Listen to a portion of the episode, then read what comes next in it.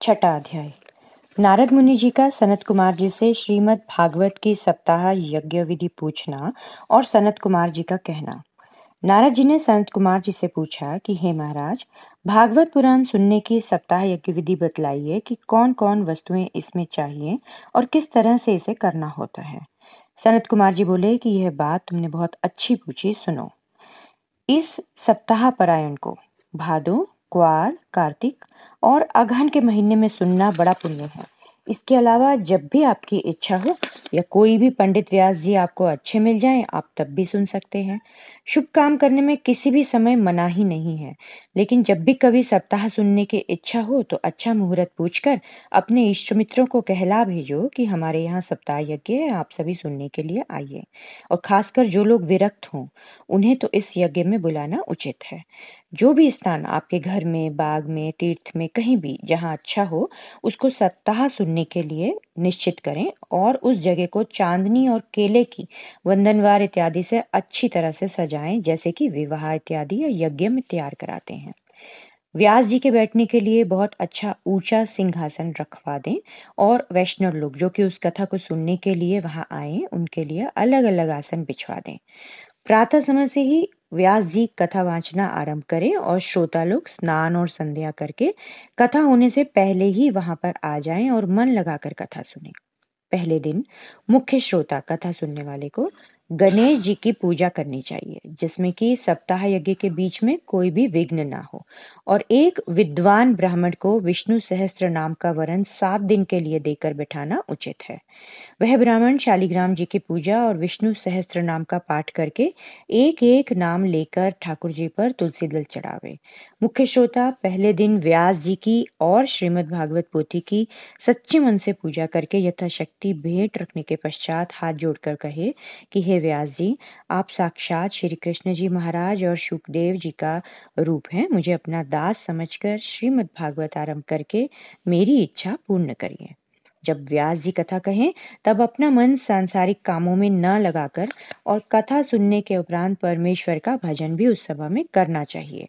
और चार घड़ी दिन रहे, तब तक सप्ताह की कथा सुना करें।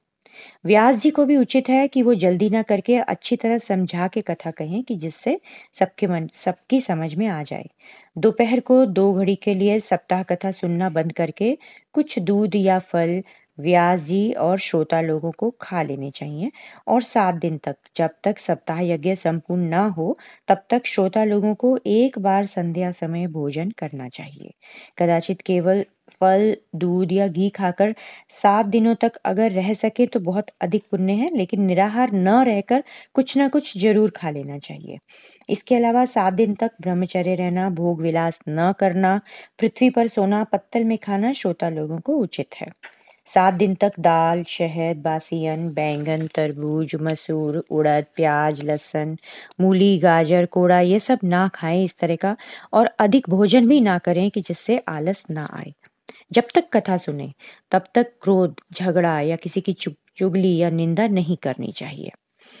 श्रोता लोगों को सत्य बोलना और दया रखना उचित है। कथा के बीच शोर शराबा नहीं करना चाहिए। इस तरह सप्ताह कथा सुनने से बड़ा फल मिलता है। और मन लगाकर इस सप्ताह को सुने तो उसके प्रताप से सभी के मनोरथ पूर्ण होते हैं। प्रतिदिन कथा सुनने के उपरांत तुलसी दल और प्रसाद सभी श्रोताओं को देना चाहिए। और जब कथा संपूर्ण हो जाए तो आठवें रोज सप्ताह होने का होम दशम स्कंद के श्लोकों से या गायत्री मंत्र से आहुति देकर करें। और अच्छे अच्छे पदार्थों से ब्राह्मणों को भोजन कराएँ और सामर्थ्य भर द्रव्य, वस्त्र, आभूषण गौ पृथ्वी, बर्तन इत्यादि व्यास जी को देकर सच्चे मन से पूजा करके उनको विदा करना चाहिए। इस कथा के सुनने से अर्थ, धर्म, काम, मोक्ष चारों पदार्थ मिलते हैं। इतनी बात कहकर सनत कुमार जी बोले, हे नारद मुनि, तुमको सुनने की इच्छा हो तो हम दूसरा परायण कहें? तो नारद मुनि बोले, धन्य मेरे भाग्य, इससे क्या अधिक उत्तम होगा? जब सनत कुमार जी ने दूसरा परायण आरंभ किया और वहाँ सभी ऋषिश्वर आकर बैठे, तब सुखदेव जी महाराज भी तीर्थ यात्रा करते हुए वहाँ पर आ गए। सनत कुमार आदि ने सुखदेव जी को देखकर बड़े आदर से आसन पर उन्हें बिठाया। उस समय सुखदेव जी सप्ताह यज्ञ की तैयारी को देखकर सभी श्रोताओं से बोले कि तुम लोग इस कथा को मन लगाकर सुनो। यह कथा वेद रूपी वृक्ष का फल है।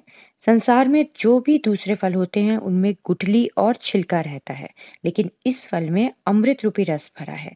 इसलिए यह अमृत बार बार पीना चाहिए। इस कथा को श्री नारायण जी ने ब्रह्मा से कहा। ब्रह्मा ने नारद मुनि को बतलाया। नारद जी ने वेद व्यास जी हमारे पिता से कहा और व्यास जी ने मुझे पढ़ाया और मैंने राजा परीक्षित को सुनाया। यह श्रीमद् भागवत अठारह पुराणों में उत्तम है।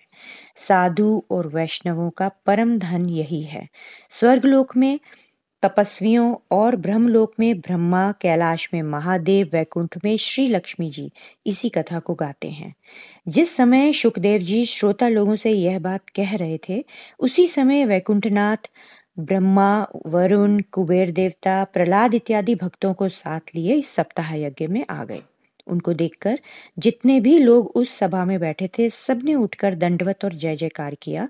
नारद मुनि हर्ष के मारे गाने नाचने लग गए और गाने लग गए और प्रहलाद जी करताल और उद्धव जी, मंजीरा और राजा इंद्र मृदंग बजाने लग गए।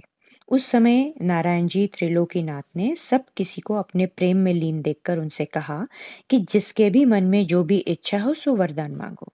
तब नारद जी ने हाथ जोड़कर बोला हे प्रभु, आपके दर्शन हमें प्राप्त हुए। इससे अधिक और कौन सी वस्तु होगी जो हम आपसे मांगे?